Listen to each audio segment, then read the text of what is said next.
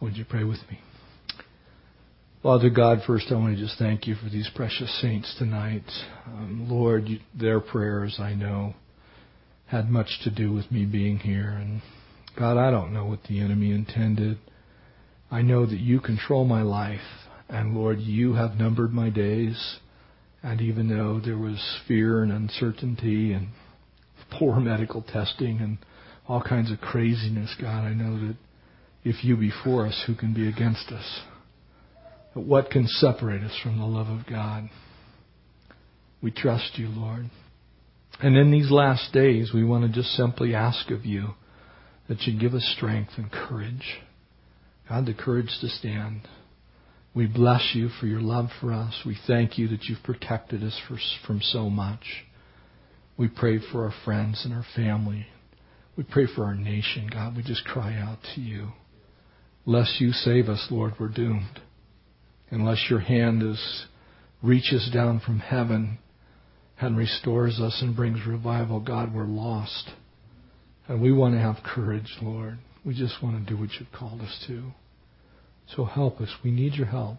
We, we recognize our weaknesses, our faults. We can't do it without you. We don't want to try to do it without you. And so, Lord, when that storm comes, when the waves are tall and the wind is strong, Give us that courage, we pray in Jesus' name. Amen. Verse 1, Daniel chapter 3. We'll take the first 18 verses. And it says there that Nebuchadnezzar the king made an image of gold. And I want you to just glance back at verse 47. This is a picture of our world today verse 47, and you know the context of it, the dream has been had. No one can answer but Daniel. Daniel not only tells the dream but interprets it. And then the king says and answers to Daniel and says, Truly your God is the God of gods, the Lord of kings, and the revealer of secrets, since you could reveal the secret.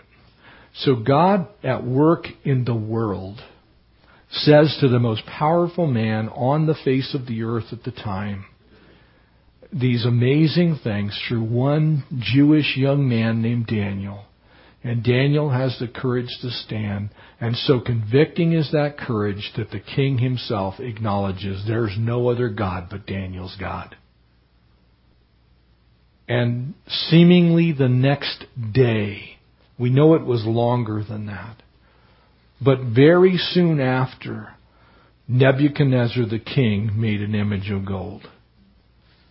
It doesn't take very long for the world to forget what God has said. And unless God's people are willing to stand and say it again and again and again and go to their graves saying it again and standing again and being for the Lord again and doing it until you don't have breath left, until God takes you home, I ask you a simple question. Where then is the voice of God? Nebuchadnezzar makes an image of gold. He went from acknowledging that Daniel's God was king to saying he's king again. The epitome of self-worship and that is a definition of secular humanism. That's the world. That's the way it works. It hasn't changed. It's still the same. And that image, whose height was 60 cubits, that's 90 feet, that's the, as tall as an eight story building. This thing is huge. Whose width was six cubits, it's nine feet. It's wider than the width of your average car. It's a freakishly tall, skinny looking, bizarre dude. And oddly enough, in the city of Maringá, which is the city I fly into, there's actually a golden statue exactly of these proportions.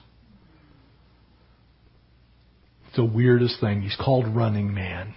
But it's really supposed to be this picture of progress. Man has always idolized himself. Man has always made images of himself, to himself, and for himself. And he set it up in the plain of Dura in the province of Babylon. And King Nebuchadnezzar sent word to gather together the satraps, the administrators, the governors, the counselors, the treasurers, the judges, the magistrates, and all the officials of the province to come to the dedication of the image which King Nebuchadnezzar had set up. You'll notice, interestingly, that Daniel's title is actually not in that list. We don't know whether he was actually left out, but it appears that for some reason Daniel's probably not going to be there. He's sick. We don't know. And so the satraps, the administrators, the governors, the counselors, the treasurers, the judges, the magistrates, all the officials of the province gathered together for the dedication of the image that King Nebuchadnezzar had set up, and they stood before the image that Nebuchadnezzar had set up. And so here's the picture. In one fell swoop, this one brave, courageous Jewish man and his three friends have proven conclusively that God is exactly who he declares himself to be. And that he is very different than the gods of Babylon. That he has powers they don't have. And Daniel has stood for that. And this is the way the world works. The world doesn't stand for another God, just like God doesn't stand for another God. And so the moment that you stand for God, you can count yourself to be in a battle. And the world will come against you, and the world will set up its vision of itself, and the world will begin to speak evil things against you, and you will lose friends. You'll have family members hate your guts. Your kids may not like you. You will have all manner of things set up on the plains of Dura against you because there are other things to worship so far as the world is concerned. We worship money. We worship power. We worship fame. We worship the earth itself. We, we worship worshiping. We worship music. We worship movies. We, we worship beauty. We worship sex. We worship drugs, rock and roll, and every other thing that is imaginable on the face of the earth. Why? Because it's very clear from the book of Romans that God has created us solely, completely, and entirely with a desire to worship, and it should draw us to Him. We, we have a vacuous place in the pit of our soul that only God can fill. And so mankind has from day one tried to stuff something else in there. And it comes in all kinds of forms. Nebuchadnezzar here is both a type of man and a type of Christ to some degree. He's the most powerful king at the time. Jesus was the most powerful king that's ever lived. So he even represents to some degree what we, what we should see in the real king. You and I know that because of his actual traits, he actually is really an antichrist. He's really a picture of the enemy himself. But the enemy always looks like the real deal. The enemy always claims to have more power. The enemy always comes against God's people, and the enemy is constantly trying to condemn and, and convince you that he's going to win. And so here, King Nebuchadnezzar, you, you could probably have seen from this positioning this statue from perhaps as far as 40 to 50 kilometers away shining in the desert sun. It's flat as a pancake outside of Babylon. Something that tall would have easily been seen from that distance, overlaid with gold and shined up. God only knows how far away it could have been seen. And so Nebuchadnezzar is saying, nah, I didn't really mean that stuff about Daniel. Actually, really, I'm still the most powerful. In fact, I'm going to make a statue that looks just a whole lot like me. And that's what man always does. Romans chapter 1 says, And so he gave them over to a debased mind so that they would no longer worship the Creator who is blessed forevermore, but the creation itself, and professing themselves to be wise, they became fools. Man's done that since the very beginning. It's nothing new.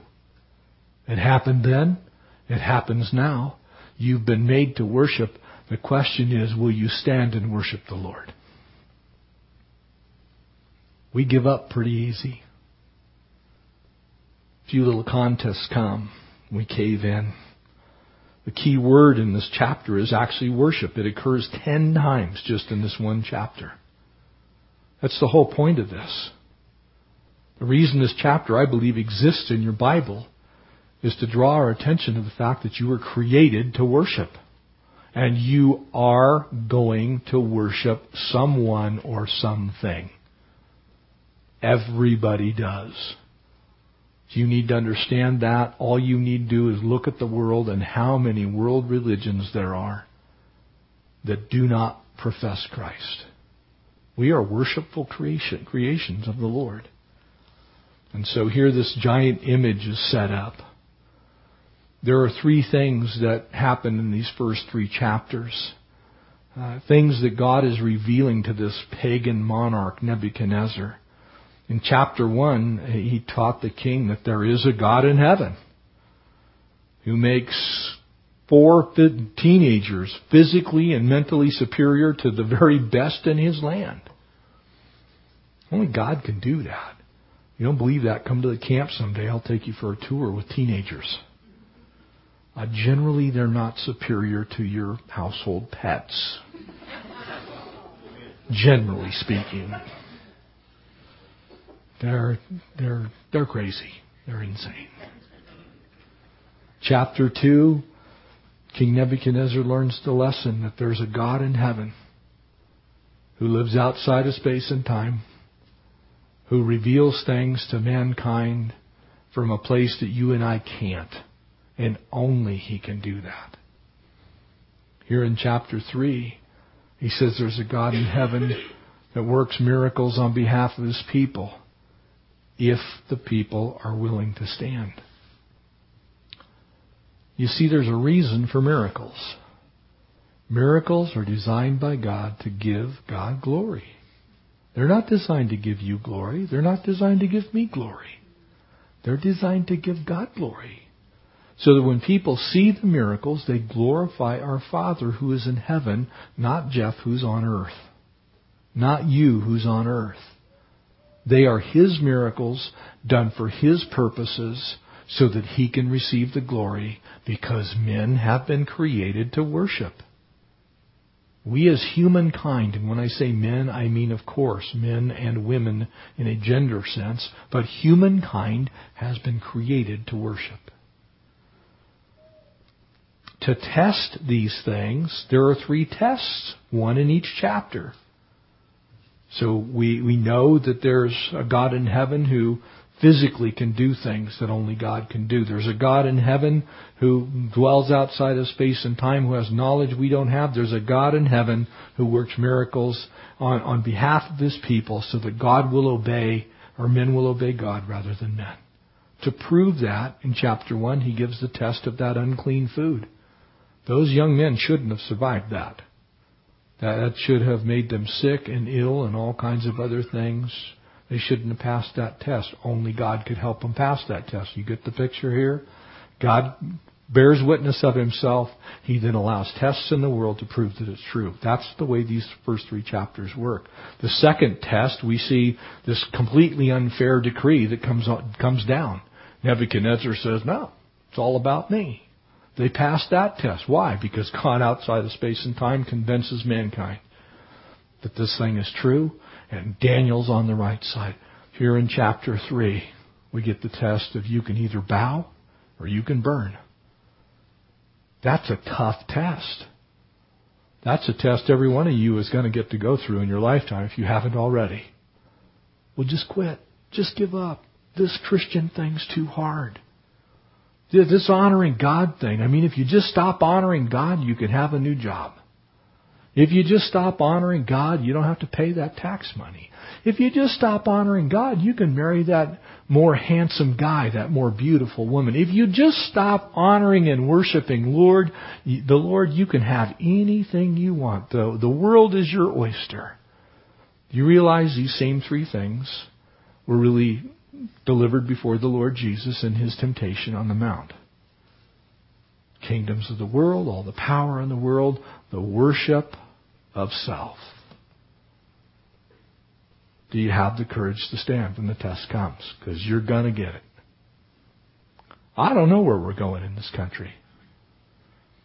Sometimes I wonder what God's doing. But I know who God is, and I'm going to trust Him. Becomes very obvious that God works for good in extremely diverse ways that we would not choose. And so God, using the creation, you, you see, God's really the creator. And it's interesting to me that when man wants to kind of thumb his nose at God, the tool that he very often uses is his own intellect, his own mind, and his own creative abilities.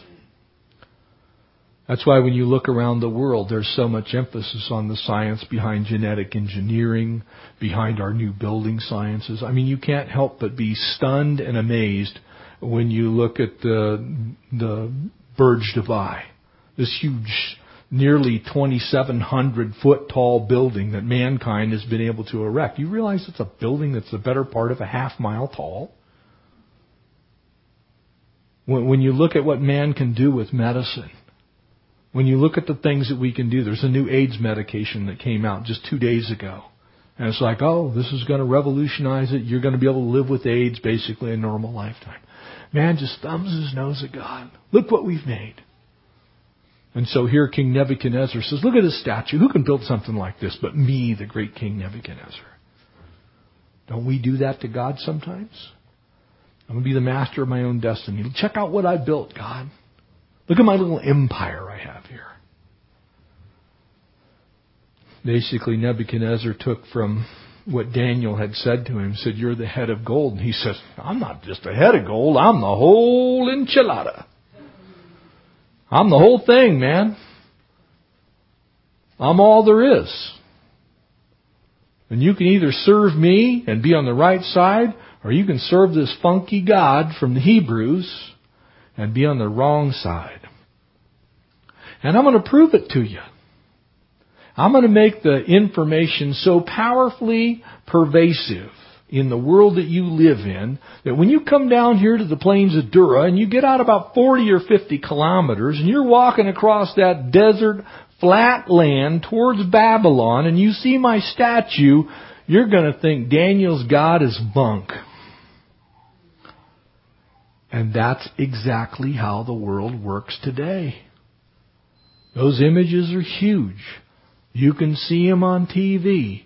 You can see them in the news. You can watch them on the internet. You can visit them in a doctor's office or a hospital. You can see them in Nobel laureates. You can see them in the power of military might.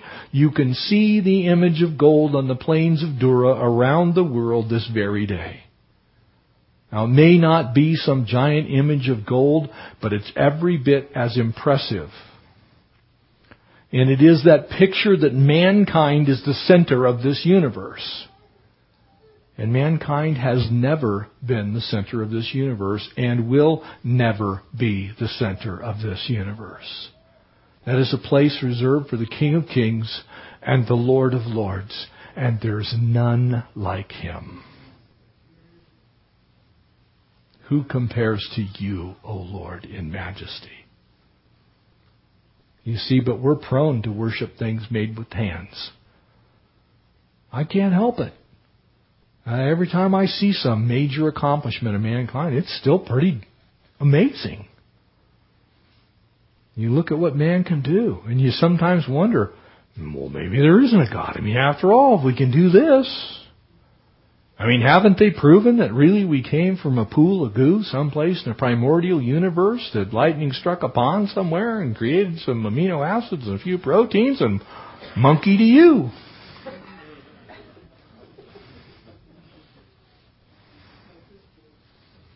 And so here this giant statue kind of looked like some freakishly skinny gold avatar dude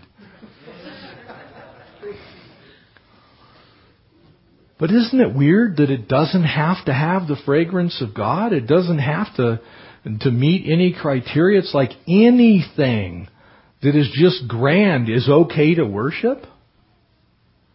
I was I was reading a couple of articles on the internet today, just kind of looking at some of these these Hollywood types, and I'm just like, and, and people pay $200 to stand in the front row at a concert of some pimple-faced geek that hasn't had his voice change yet. That, you know, it's just like, oh! And yes, I'm mocking. And the reason I'm mocking is this. We're that stupid at times. We're standing down there going, oh, just two more songs, three more songs, just sing me a tune. You know, you expect Sammy Davis Jr. to pop out and sing the Candy Man, you know, or something. Who can make the world turn? Capture it with gold. It's like, man, we are so lame. I think old Nebuchadnezzar is thinking, you know, why should my great empire end? You know, Daniel said I'm just the head. I mean, man, he doesn't know how great I am. Isn't that what the world's saying today? Oh, we can solve it. You know, I, I've shared with you, I am an Olympic junkie. Okay, just I'll watch badminton, handball. I, if it's an Olympic sport, I'll watch it. I don't care. In Jesus' name. You know, I care who wins synchronized swimming. I do. I, I saw the Polish lady, the the paddle, the table tennis player that only has one arm. I'm like, yes. I, I'm watching all this, the spectacle of it all. But but what I don't enjoy is the political puke commentary that's going on. Oh well, we're the most multicultural and we're just so diverse, and they show every other person is a Muslim. Britain is not happy about being taken over by Muslims. They're struggling. They're fighting. But oh, we're so tolerant. You know, there's a place that tolerance gets you in trouble.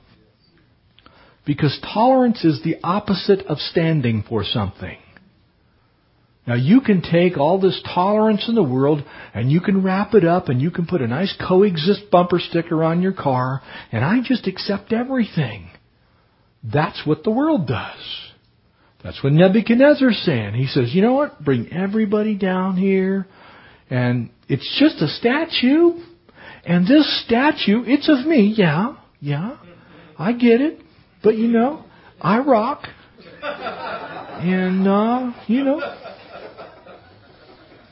Is there anybody else who's like me? And so he says, you know what? If you worship my statue, if you worship at the altar of the world, you can have all the world has to offer. Here's the temptation. Everything you desire is all on this earth.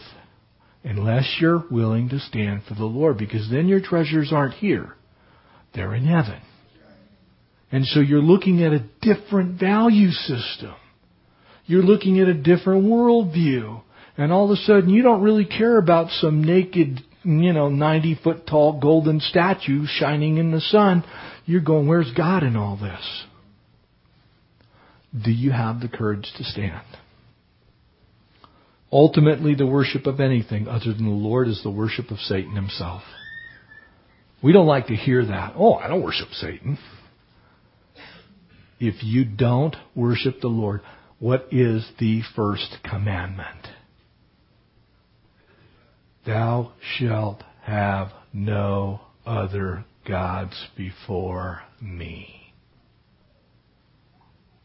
So you either worship God or you worship a false God. And if you worship a false God, he's related to the God of this earth, this age. You're worshiping at the altar of Baal. You're worshiping the enemy himself. We don't like to hear that. Oh, it's not that bad. I guarantee you that's exactly what they thought then. Oh, it's not that bad. You mean, after all, I mean, we've got running water in Babylon. We, we have cheeseburger Wednesdays.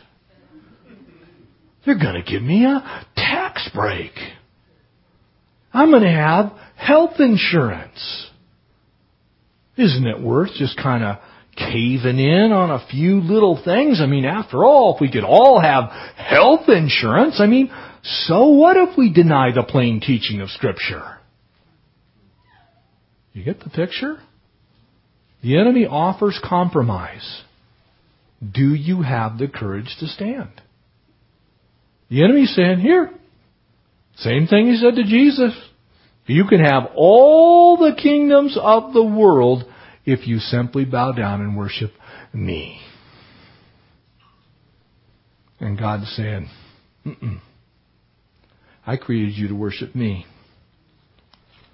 And so Nebuchadnezzar sets up his image. Notice verse 4 now as he goes on. And then a herald cried out aloud, To you it is commanded, O peoples, nations, and languages. He's saying, uh, if you're alive and you're on the earth, this applies to you. That at the time you hear the sound of the horn, the flute, the harp, the lyre, the psaltery in symphony with all kinds of music, it's interesting to me that music is the key here. How often people will listen to music and it draws them back to a different time. And we worship that old man, that old life, that favorite piece of garbage that you've hung on to in the back of your mind. And you shall notice this. Here's the cost. Satan never tells you this. He says, Isn't the music nice? Isn't the song of the world good? Doesn't it look pretty? Isn't it nice?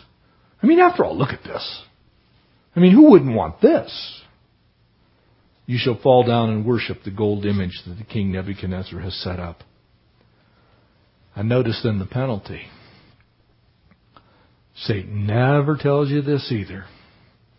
Oh, it's just an image. Those are just images on your computer. It's okay. Just a couple of songs. Yeah, it takes you back to your filth ridden past and yeah, of course, reminds you that you were once a destitute sinner and you kind of actually liked that time in your life. That's the enemy. That's the way he speaks. And oh, I'll just go to this, you know, this club, this concert, and I'll meet some other flower children like me. Whoever does not fall down and worship shall be cast immediately into the midst of the burning fiery furnace. And so at that time, when all of the people heard the sound of the horn, the flute, the lyre, the symphony of all kinds of music, and all the people in the nations and languages fell down and worshipped the gold image which King Nebuchadnezzar had set up. He basically says, bow to me or burn. That's the deal. Bow or burn. It's still the same thing today. You can either bow to the world or you will suffer the penalty of not walking with the world. And not walking with the world means that you're probably not going to have all the things that the world will offer. You may not have the fame. You may not have the power. You, you may not ever get that humongous house or that new car that you've always wanted. You won't get the things of the world unless you bow to the world. It's not worth it. Do you have the courage to stand up? The command to fall down and worship the golden image violated both the first and the second commandments of God. First is you'll have no other gods before me. The other was you shall not worship a graven image. So to the Hebrews, it's like, man, we can't do this. But I want you to notice something. There are not a whole bunch of Hebrews even standing. We're not told that anybody else stood. Are you willing to be a part of the minority that will stand? Are you willing to stand when everybody else is bowing? Are you willing to do what God asked you to do when everybody else is saying, ah, let's just give in? Family of God, as I was in Brazil, I want to tell you something. When I now go down there and I teach authoritatively, especially if I'm in the book of Romans or 1 Corinthians, I am at risk of being arrested. They have already passed laws that make it illegal to teach God's word authoritatively and to condemn homosexuality. It is a federal crime. I can go to jail. And being in a Brazilian prison as a white dude is not a good thing. Are you willing to stand? Are you willing to say, I'm not bowing to your image? It's not to hate anybody. Are you willing to do that with your vote in the fall? Let me be really clear. I'm not thrilled with the options, either one of them, okay? I'm not. But I think there is a really clear choice of who stands for family in a biblical sense. I think there is a really clear choice who stands against the death of the innocent. Really clear. Are you willing to stand?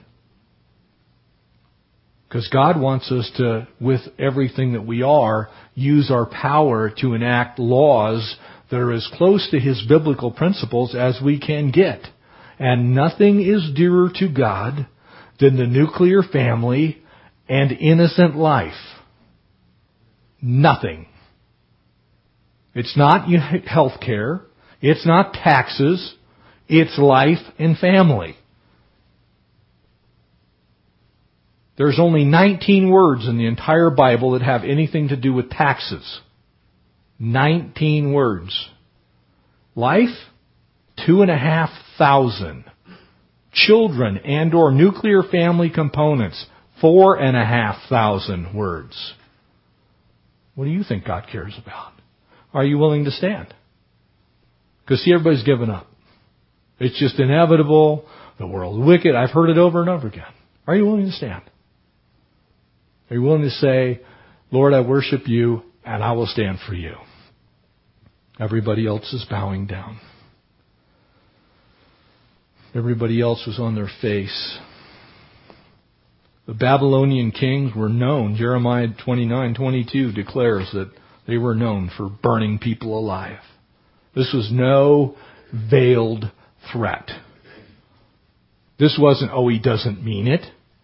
This was, you don't bow to me, you're going to be thrown in a literal furnace and burned alive. It was the real deal. Family of God, it may be the real deal. I had a conversation with Jack Hibbs right before I left to go to Brazil. And he told me, he said, Jeff, I don't know that we're going to make it. But I know when we don't make it, I want to still be standing if we don't make it. If the Lord judges our nation, I want to be able to stand and say I did everything I could do to stand. Even if we don't make it. Verse 8. Notice the conspiracy, the coercion. The world's powerful. The world has ways of impressing itself upon us daily. And therefore at the time certain Chaldeans came forward and accused the Jews.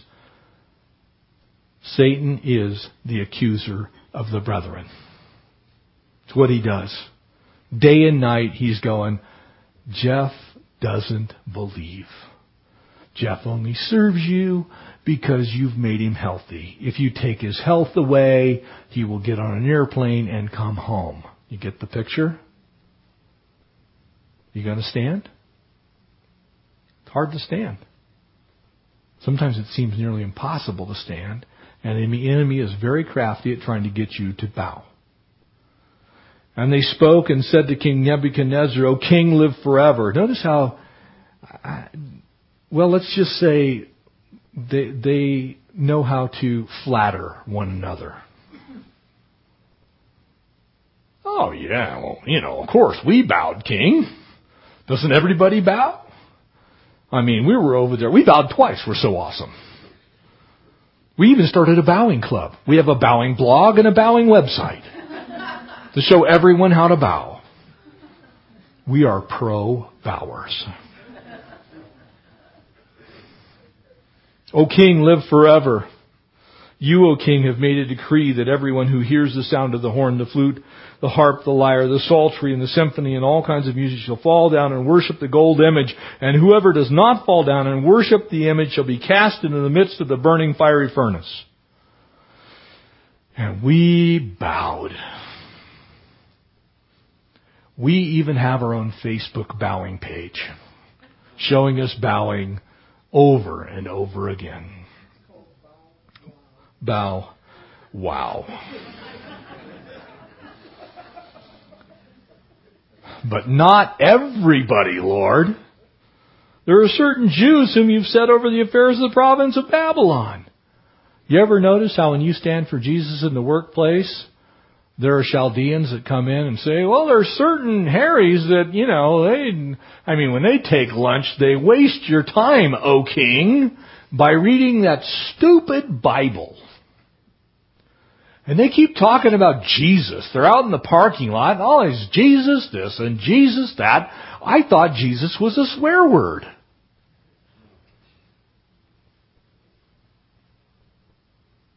You see what I'm getting at? It's exactly how the world still works. The world is saying the same thing today.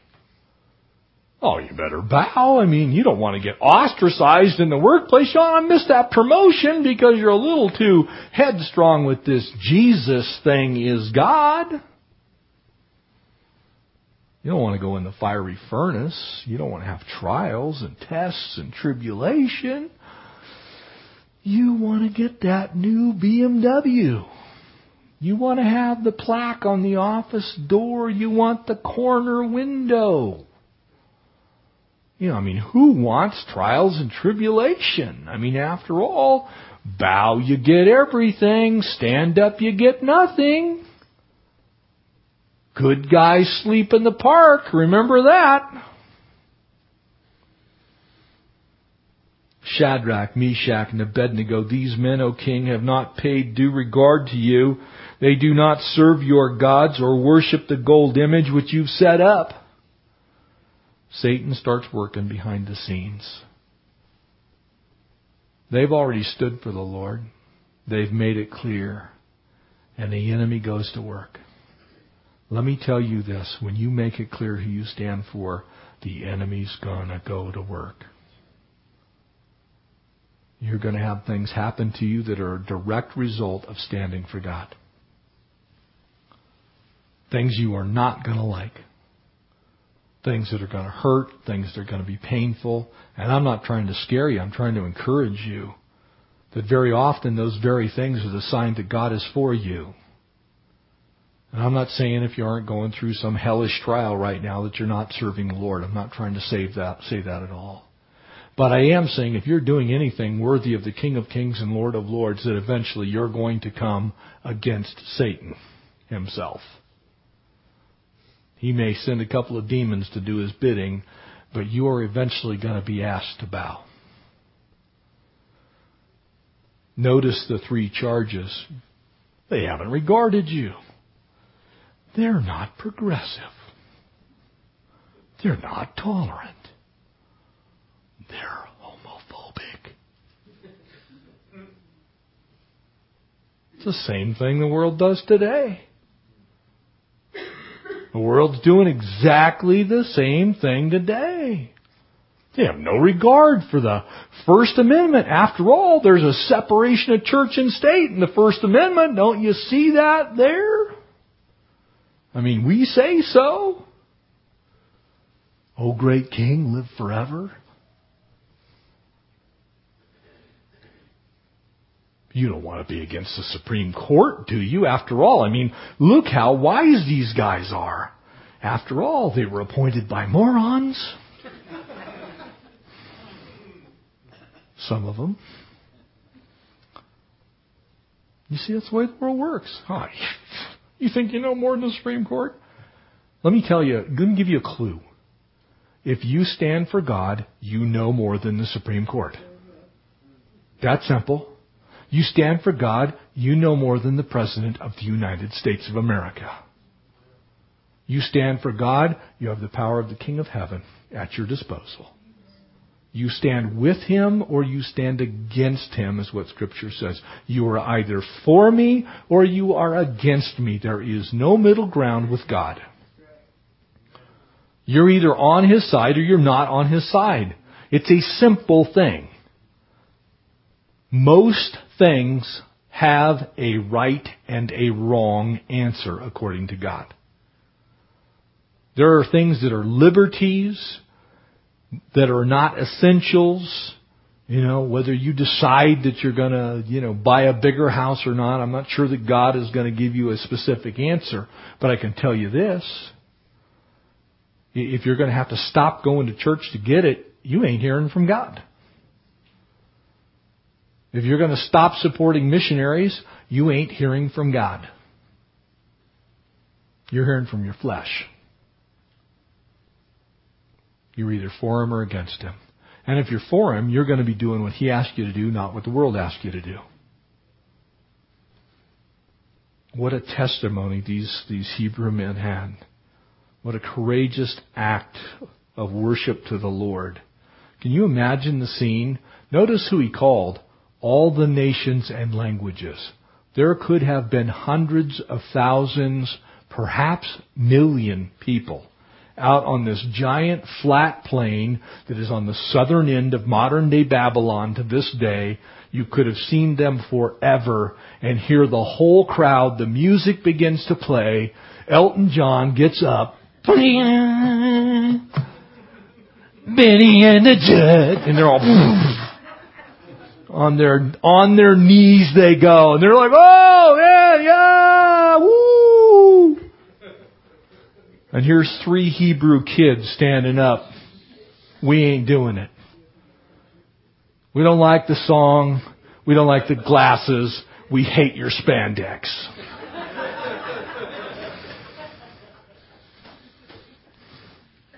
That's why Deuteronomy 31 6 says, Be strong and create courageous and do not be terrified, for the Lord thy God is with thee. You, you see, you can bow and do what everybody else is doing, or you can stand up and be different. Choice is yours. It's mine. But boy, were they forced to try and bow. Look at verse 13. Then Nebuchadnezzar in a rage and a fury.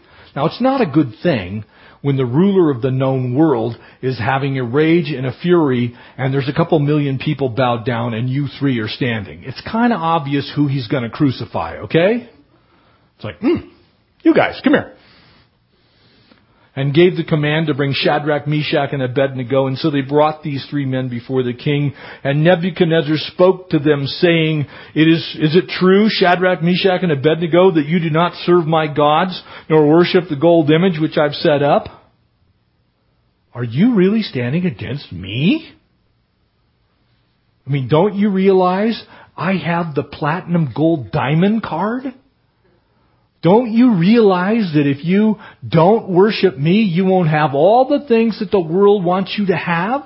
Don't you know the cost of not worshiping me? Don't you know that I can make your life a living hell?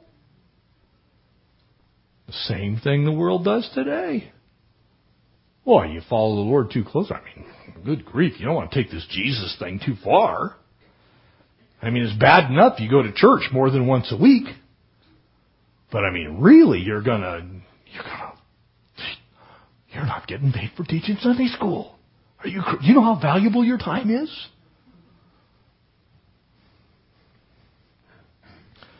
Now, if you're ready at the time you hear the sound of the horn, the flute, the lyre, and the psaltery, and the symphony of all kinds of music, and you fall down and worship the image which I have made, good. So he says, maybe you guys didn't quite get it. Maybe you missed the, the, the downbeat. Perhaps you were a little busy. I recognize that it was kind of a busy moment for everyone and you maybe had something else on your mind. I recognize that you're probably just like everybody else and after all, I'm really great and I give everyone everything I want. You're going to get universal health care.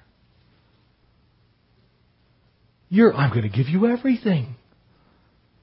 I'm going to pull out all the stops. Sure. I'm not trying to create the image that our president's the Antichrist. But I am trying to tell you that the world's going to say, we got something for nothing. It'll just come from a mythical place outside of space and time. We'll just kind of give it to you because we can, because we're so great. Good. But if you do not worship, we are going to fry you alive. is what it says. You'll be cast immediately in the midst of the burning fiery furnace. And who is the God who is able to deliver you from my hands? What are you going to do? I'm going to, I'm going to cook you. You think you can stand against me? You think you can stand against the country? You think you can go against the flow? You think you got it? Bring it. What God you serve is greater than me. That's what he's saying. He'd already seen who that God is, by the way. It's already been proven to him. It's already been proven to you. The question is, are you going to stand? By grace you've been saved through faith, and not of yourself. It's a gift of God, lest any should boast. For we are the beloved of God. It's been proven to you. But we are a new creation in Christ. Behold, old things have passed away, all things have become new. For it is no longer I who live, but Christ who lives in me. And the life that I now live, I live because of Him. It's already been proven to you. Will you stand? That's the question. Same question Elijah had. Prophets of Baal, he's out there. Oh, tremendous victory. He comes, Jezebel scares the pants off him. It's already been proven to him. Dude, I fried the priest of Baal. You poured water on your altar. I still made it start on fire. What more do you need? Are you going to stand? Satan tries to intimidate. Satan tries to defeat. He tries to get you out of the battle, out of the game plan. Satan wants to tell you you can't win. It's over. You're on the losing side. There is no God. He has no power. Your prayers are bouncing off the ceiling in your house. None of it's real. You're just a dope. That's how he works. How can three million people be wrong and you three guys be right? Do you have the courage to stand? Because these three Hebrew young men were on the right side. They had courage nobody else had. They saw God for who He really is. Notice the courage, verse 16. And Shadrach, Meshach, and Abednego answered and said to the king, I love this. O Nebuchadnezzar, you are a twerp. It's the Jeff nearly inspired translation. You're an absolute dodo. Your brain is way smaller than the smallest pea.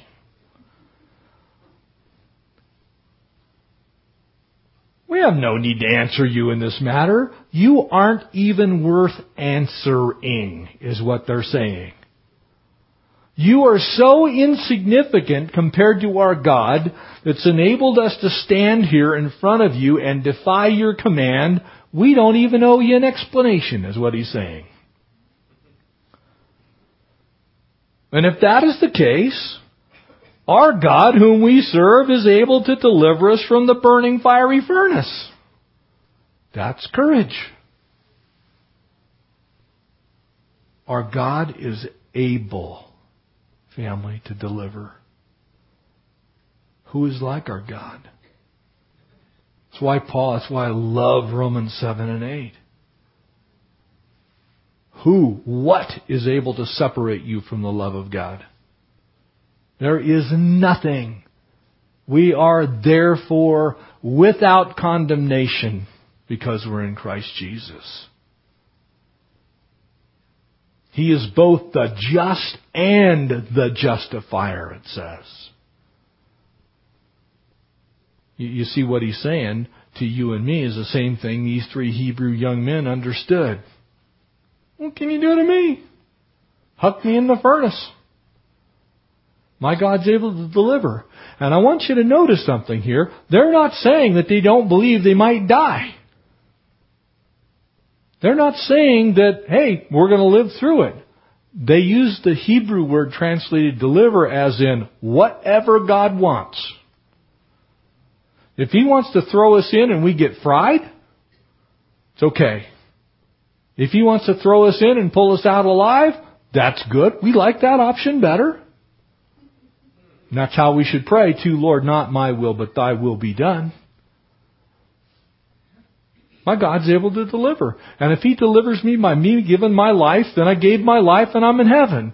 If He delivers by me, Him saving me from the fiery furnace, literally, then I have more power while I'm here on earth before I go to heaven.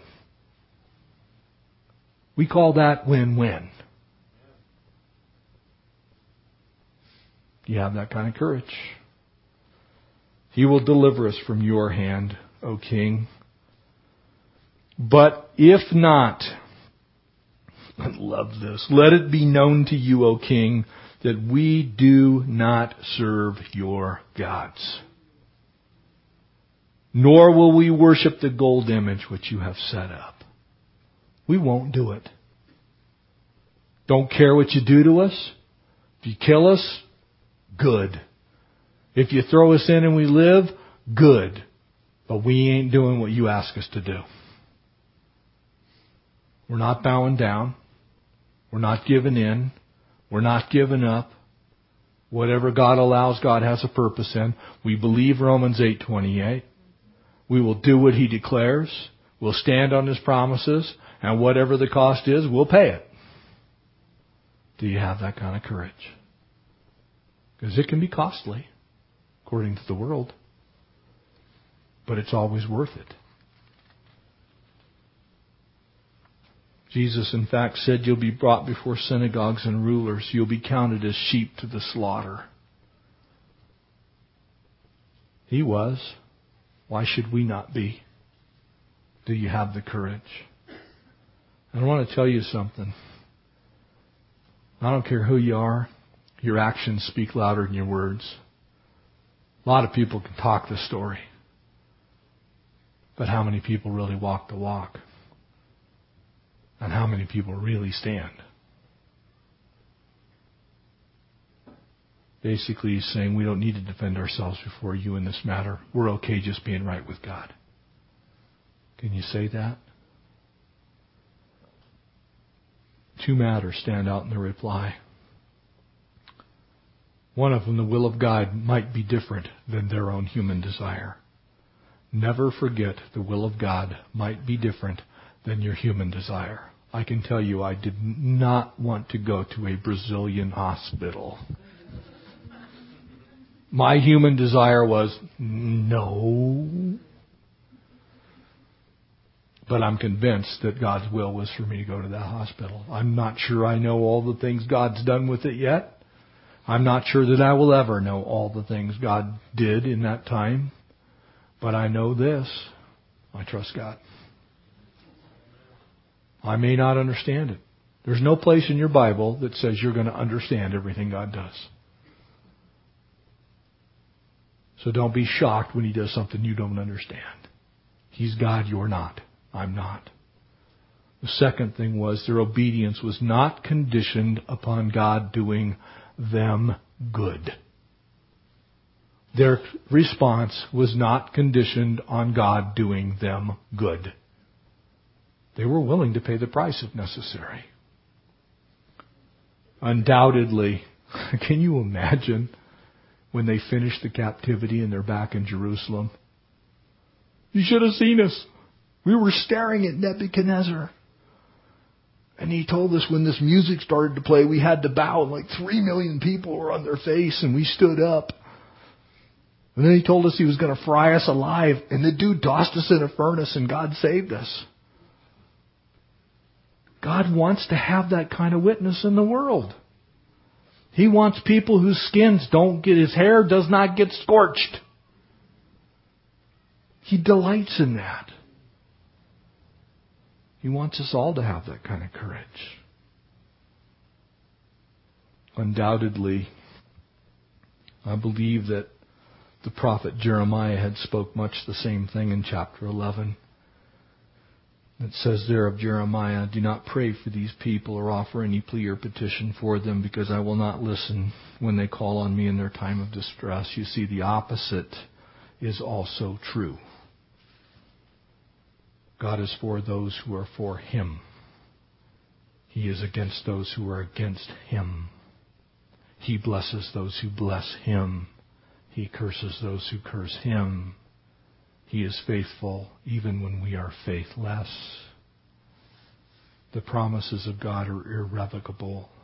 They are yes and amen. Who can tell God what to do?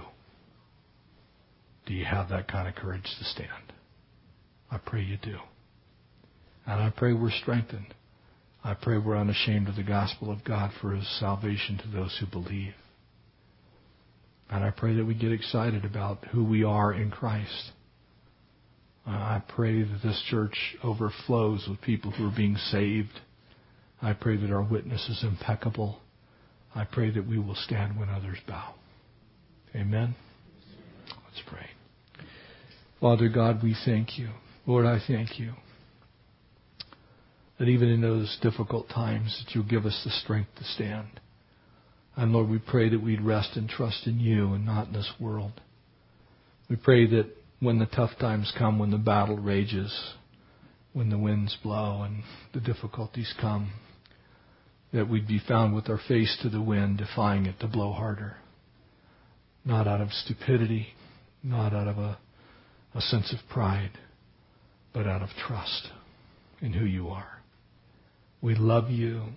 We thank you for the difficulties and the things you allow into our lives that only cause us to be refined. We bless you, God. We praise you. Thank you for these precious saints. Would you strengthen them and shield them? Would you meet their every need? Would you wash over us by your power to accomplish great and mighty things? Lord, build your church. Make us a righteous people. Cause us to abound and to overflow unto the world. Lord, this town may be a few thousand people, but we can rock the earth for you.